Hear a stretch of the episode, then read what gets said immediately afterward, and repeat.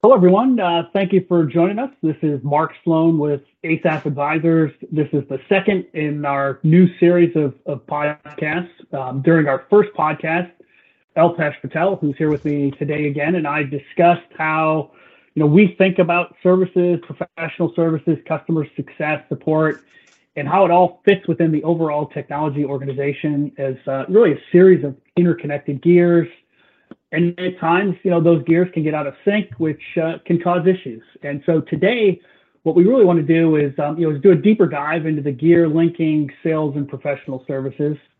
Um, so today, Alpesh and I are joined by um, JP Schuler and, uh, sorry, John Schuler, uh, sorry, John, and uh, JP Slonkosky of, of PS Quote. Um, John and JP, I'd, you know, love it if you introduce yourselves and, and PS Quote. Great. This is JP Slonkosky and I head up business development for PS Quote. Um, we are a professional services quoting application built on the Salesforce platform, and I've uh, been you know in the market for a year now. Um, but we've got a much longer, richer history, and I'll let John tell more of that. Yeah, hey guys, uh, John Schuler with the PS Quote team. Um, yeah, I'm general manager of our uh, PS Quote app, uh, but uh, the past decade um, CLD, and, and, I've been a part of that. We've been implementers of Financial Force PSA, uh, was sort of our niche on the Salesforce platform, and and doing a lot of interesting things on you know for services organizations for quote to cash and quote to GL um, through accounting, you know, Financial Force accounting as well. So um, and the services estimation kind of gap that we're we're trying to fill here with PS Quote has been something we've been very familiar with over the years. That um, yeah, happy to talk about. Great. No, and that's exactly the point of what I really want to dig into today is to help folks in professional services think about how to accelerate the process of, of selling services, right? Close deals faster, um, increasing revenue, less expense in the sales process, less hassle and back and forth with the, the product sales force. Um, and, really, you know, sort of some, some background short story from, from you know, real world story from, from my background. Um, I had uh, left a big six consulting firm um, and went into a technology company to build a new professional services organization. And um, as we were getting going, I, I, struggled with why the sales force just couldn't sell services, right? You know, coming out of the big six firm, I was used to walking in and going to the whiteboard and talking with the client and shaping and scoping and ultimately estimating and pricing um, what we needed to do for them and it took me really about two or three months to, to figure out that, you know, um, and, and the time frame for me to figure that out was probably more on me than anybody else. But you know, the, the Salesforce was a product Salesforce, and, and a product's defined. It's in a box. You, you know what it does, and you know what it costs. Right? Services are are more nebulous, um, and you know you've got to put some shape around that. And, and so you know, one of the things I've been working on really over the last 10, 15 years to help um, accelerate um, services sales is, is, this concept of, of Lego blocks, right? Um, decomposing the projects that services organizations do into the various piece parts so that you make it easier to then reassemble a new project, right? Every everything isn't it depends, everything isn't starting with a whiteboard. It's it's really, you know, asking a few questions of the client, understanding the situation, putting those piece parts together so you can snap them together and say, hey, this is a, a 10, a thousand or a 10,000 hour, um, you know, type, type project. So, um, you know, that, that's sort of my background, my, my thoughts on this um, around how to, you know, really sell professional services around a technology implementation. But, yeah, I'd love it if, uh, you know, if John, you guys could share some of your perspectives there. Yeah, I mean, what we've seen over the years, um, is that yeah, there's there's a lot of there's a lot of spreadsheets going on and there's a lot of things off offline even if you have salesforce crm or even if you have salesforce cpq for that matter for you know software subscription quoting or product quoting there is a tremendous amount of things that, that happen offline and there's a lot of um, estimation spreadsheets some of which in one one company you could have multiple flavors of you know based on the practice or the vertical. And so a big problem we've seen is just you know once you take that data offline, you lose a ton of visibility into what you like. There's a lot of granular detail that lives in those spreadsheets, and if you don't have that in kind of a centralized platform, you know you get a sales delivery disconnect. You get you don't have the data to, to kind of what you're trying to do, Mark. Right, the sort of Lego block approach. if I don't have that in sort of structured data, it's hard to do analysis on, you know, hey, how many service offerings did we sell? You know, quick start offerings did we sell last quarter, last year? What was our average margin? How many hours did that involve? If if all that's in spreadsheets, it's really hard to do that analysis, and it's hard to come up with sort of that, you know, the the package services offering or the sort of Lego block approach. It's hard to do that until you get the data kind of centralized. Um, so that that's something we've seen. That's kind of a story over and over again. Is um, even for some very sophisticated organizations, you know, that that have Sales Cloud and they have a PSA tool. There's there's this gap where things are in spreadsheets and people are copying pasting into Word docs for statements of work. So you get disconnects and people re-enter data manually into CRM or PSA. So our our point has been like, hey, you have to do all this work anyway. Why not get it onto a centralized system? In in our case, you know, the Salesforce platform, and um, everybody can now see it you actually have you know a tremendous amount more of, of analytics and reporting you know that you can do around that data as well, which is which is kind of crucial. No, I think. Yeah, go ahead, Alpesh. Yeah, John, this is Alpesh. So uh, you you sort of articulated a lot of my experience and exposure on this whole area being in the services, similar to Mark's uh, experience. I came from the Big Six, where I thought, hey, everything quoting for services is easy and and and you know and then getting into more of a SaaS product led companies uh, product led growth I've actually seen situations where you've mentioned not having a centralized sort of process and methodology or CPQ process including services I've even seen it where um, teams have when they quote for services quote for different elements miss certain hmm. pieces mm. of elements or charge for some some some some group or subgroup charges for some elements of services where another another one doesn't charge or doesn't include that as part of their costing or build up so i think mm. um, you know uh, i don't know if you've seen that as well but i think that's also a critical sort of uh, uh, area of focus for companies to realize that wait a second even within your own organizations while you might be decentralized you, you, your methodology your your your what you put into the quote your costing elements are even off right? Because one group has one different methodology or thought process versus another. Yeah no definitely. And, and even simple things like data governance and and things like rate cards right? If you have you know five versions of an estimation spreadsheet flying around um, how do you know you've got the current rate cards in that spreadsheet you might have stale data or like in excel you can do whatever you want right so you can come up with I can come up with a price for the services however I want.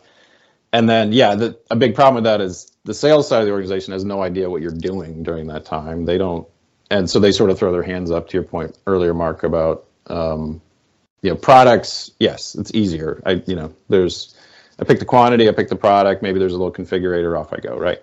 But if you just have to throw it over the wall to services and I have no idea what they're doing, um, or I have no ability as a sales rep to do a little bit of, at least for maybe prepackaged offerings, services offerings, at least do some self quoting, self service, then that's really a hindrance because then you just throw it on the services side and you don't know what's going on or what the rationale is around the pricing. Um, so yeah, I mean, getting all everybody on the same page in one platform, getting visibility is is huge, and it, it sometimes there's you know, there's some culture stuff you have to deal with with that, where people don't want to show, they don't always want to show their their hand and all the details to the other side of the organization. But at the end of the day, like it, you know, the transparency helps, and you know, getting getting on a centralized, structured database with this data, it just it's a it's a big accelerator. Well, no, it's, it's an interesting theme on the transparency because um, as I was running this professional services group, um, we had different verticals that we went after, and there were there were different relationships, right, between sales and professional services based on the vertical. And in one, the, the relationship was, um, was, was really strong and tight, and, and there was a lot of this visibility.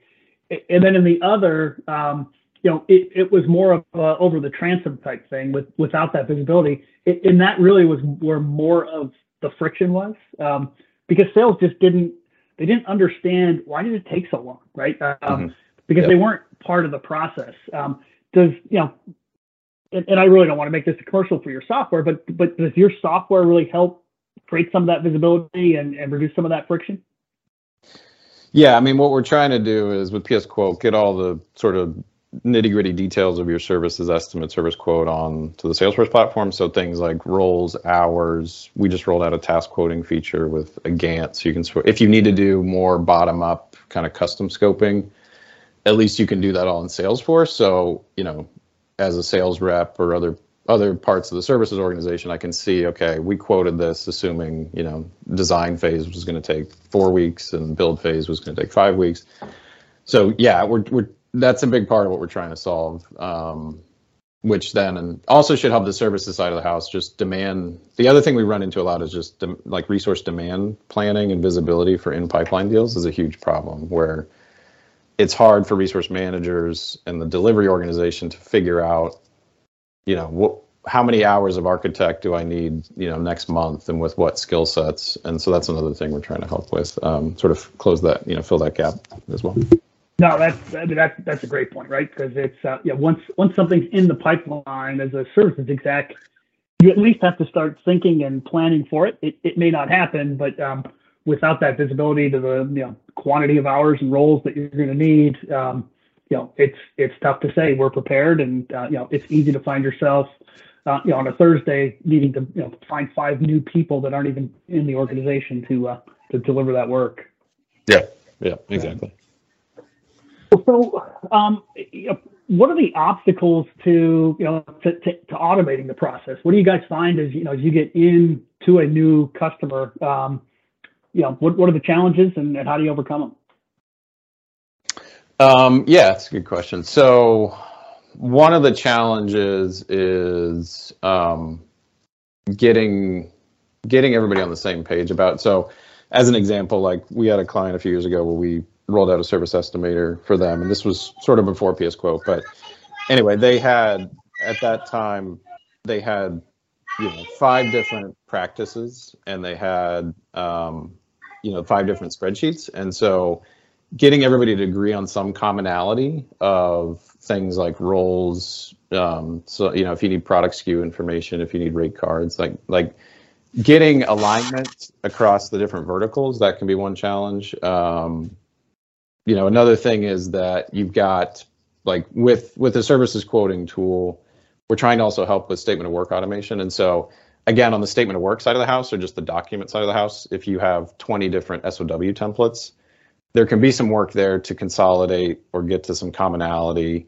um, on the document side of it as well, sort of the output side of it. That hey, I do I really need 20 different templates? Can I get down to at least you know, maybe three or four standard templates with a standard structure? So um, those are a couple things um, that we've run into. That's some of the kind of organizational people process side of it. Honestly, is is often where you'll see more issues than the the system technology side. Um, I mean, you do occasionally run into complex, you know, somebody has some wicked complex spreadsheet they've been building for 15 years, right? And you may not be able to rebuild everything in that, but there's a question of do you need to? You know, like, right. can we simplify this a bit? Like, do we have to do it the exact same way we've been doing it for 15 years? Maybe there's a simpler, easier way. No, no, it's a great point. Um, I, you know, one of the highlights of my consulting career was um, I went back to a client site about six months after I helped implement this new process, and it was a pilot program, so there really was no technology at all. Um, and the night that I went to implement it, because this was like a three-shift manufacturing facility, I was doing it at midnight. Um, the plant floor supervisor revolted. She hated it. It was never going to work. Worked through it. Um, you know, we we ultimately got it implemented. I left the site and went back six months later. Um, and this woman literally came up and hugged me as she saw me walk into the, the, the plant floor because the process had improved, right? But it was that human component that was really mm-hmm. the, mm-hmm. the, the hardest part of, of getting going. Um, do you guys have a, you know a, a, story like that where hey look the you know the Salesforce just didn't think this was going to work but but it did um, or or you know where there've been some you know big obstacles to, to getting them on board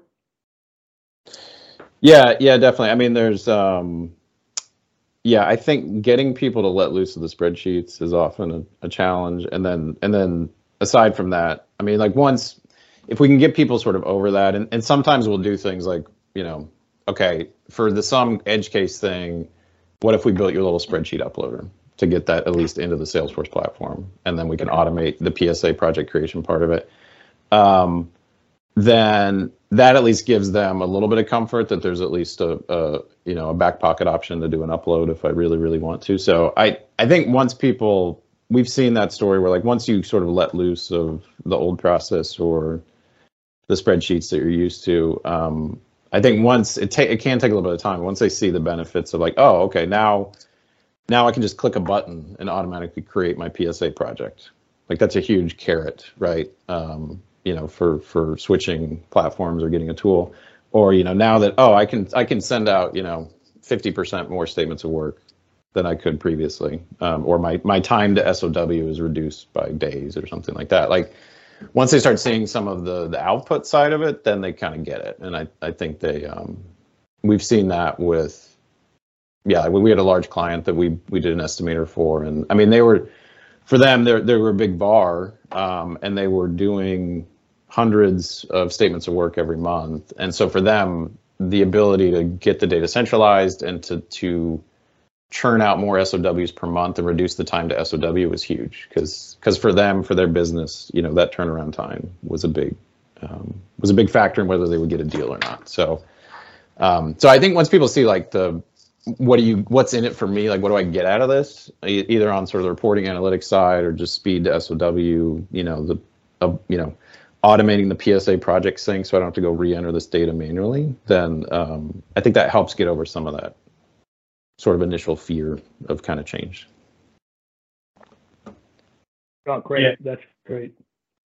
Mark, Mark and John, that's so, so John, you're sort of on this call, obviously preaching to the choir, but uh, you're absolutely right. It's it's it's showing what's in it for me, and and really, I've gone through that whole transition where we've gone from a very time and materials centric methodology to to a fixed fee, right? To to reduce uh, a lot of the noise in the system to work with the sales team, and when we shifted to that from from time and material to to fixed fee, we were able to one streamline um, the the the package create packages and then streamline those offerings to to naturally bolt them together and say this is naturally what clients tend to buy based on you know what sales is sold and what we what we're good at implementing.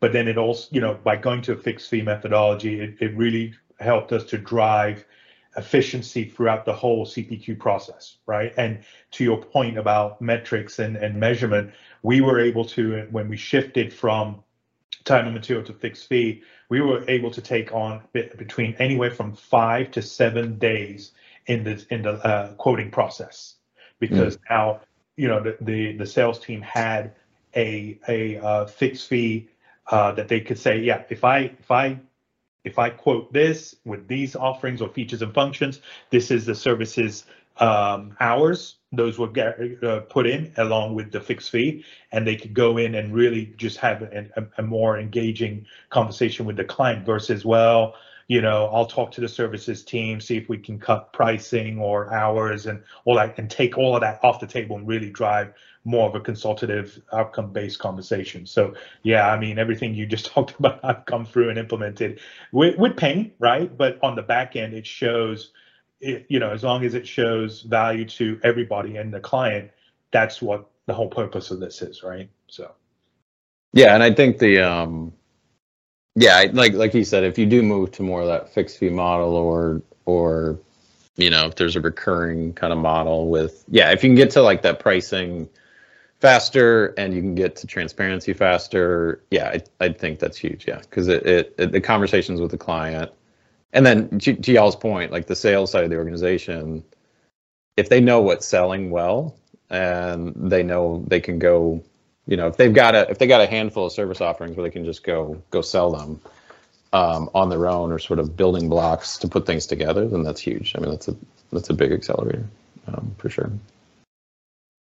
Yeah, Yeah. here, here in the conversation here, um, in terms of you know, as you guys go into an organization, who who welcomes you more and who puts the stiff arm up more? Is it is it hey, sales is like, hey, this is this is really going to help, and and services is afraid to give up their spreadsheets, or or is it the other way around?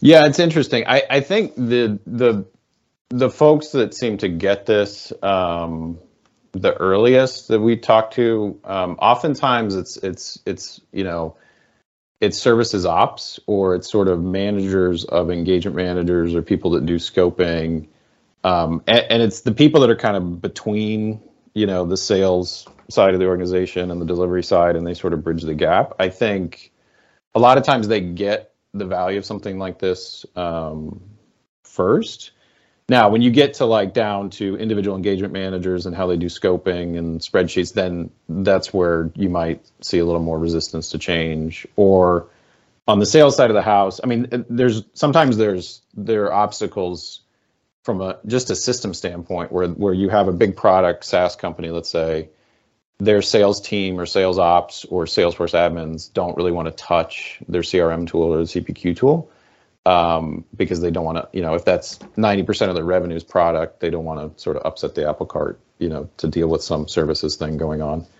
Um, so I don't know the, the, the people that I think where we get to that they kind of get it, you know, early on, it's, uh, it tends to be some operational folks and they just, they, they see more of the pain of, okay, I know this, you come up with a spreadsheet for that project estimate and that's great, but then I have to take that and then I have to go re-enter that into the CRM tool, or now I need to go re-enter that into a PSA tool, and so that's causing you know that's that's creating pain for me or hours of work for me that you may not see. So I sometimes we start there, and then it, requires a bit of upstream downstream. Like you you have to bring these stakeholders to the table too from the sales and delivery side and then sometimes they don't realize what's going on like they don't they don't realize like oh you wait you're manually going into the psa tool and recreating all these resource allocations and assignments by hand. I, I didn't know that. Um, so I don't know. The, the ops folks or sort of services leadership, um, they sometimes have a, view, a, a, better